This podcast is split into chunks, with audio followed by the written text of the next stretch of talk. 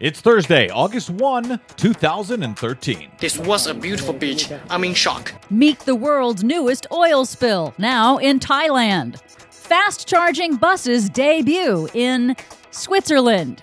Breaking wind news.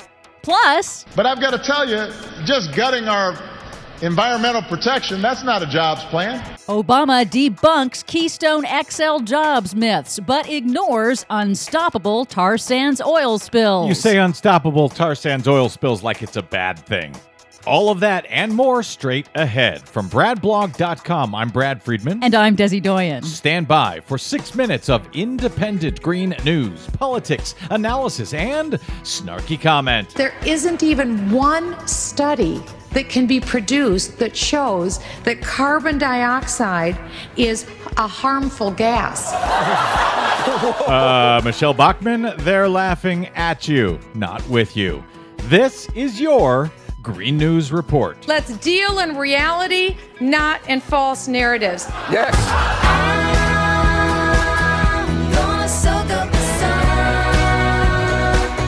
Okay, Desi Doyen, for some business, we welcome aboard our newest affiliate partner, the Philip Rakuel Show. Glad to have you on board, Philip. Thank Yay, you. Phil. Indeed.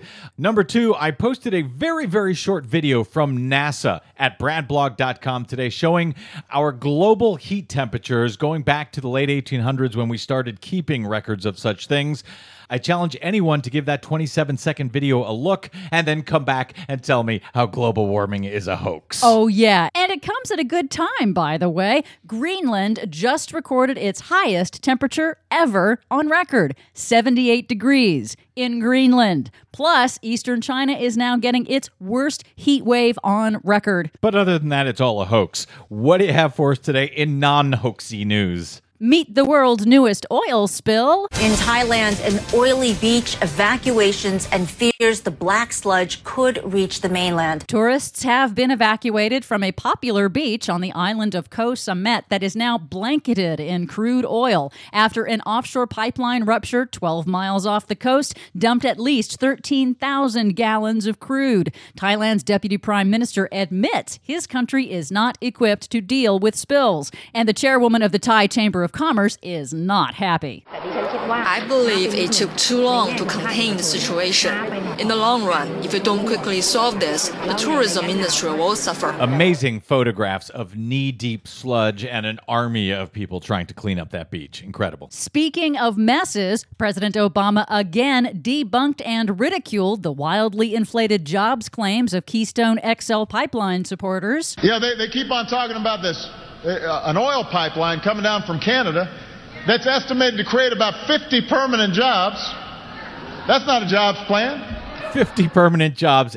Contrasted with what the Republicans are saying 10, 20, 100,000 jobs. Why did it take Barack Obama so long to respond to these talking points that have been allowed to fester? I have no idea, but I'm glad he's finally doing it. What he hasn't talked about, though, is the immediate environmental destruction of tar sands oil spills, like in northern Alberta, Canada, where thick tar sands oil has been gurgling up through the ground after underground wells failed. Canadian regulators said Wednesday that the company responsible remains unable to stop the leak, and this is a direct quote there is no control of this incident. This is amazing. These are the tar sands oil fields that they're going to pump through that Keystone XL pipeline. Right, and meanwhile, 12 miles of the Kalamazoo River in Michigan have been closed this week because cleanup of a tar sands pipeline oil spill in the Kalamazoo River is now in its third year with no end in sight. So the tar sands spill was three years ago, and they still don't know how to clean it up in Michigan. That's right.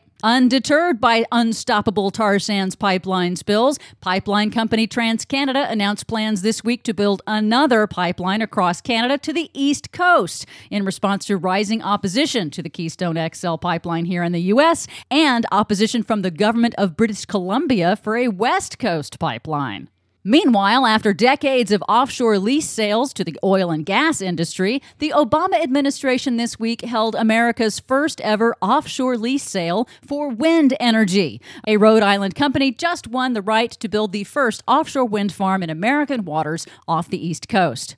Finally, a very cool innovation a new electric bus system that turns bus stops into fast charging stations and completely eliminates the need for overhead power lines. But we don't get it here in the U.S. The demonstration project is in Geneva, Switzerland. Check out the cool video at our website. Yeah, it's really cool. The bus stops, it plugs in, 15 seconds, charged up, moves on to the next one. Awesome. Innovation. Thank you for ending on a positive note for a change. For much more on that and the other stories we couldn't get to, please check out our website at greennews.bradblog.com.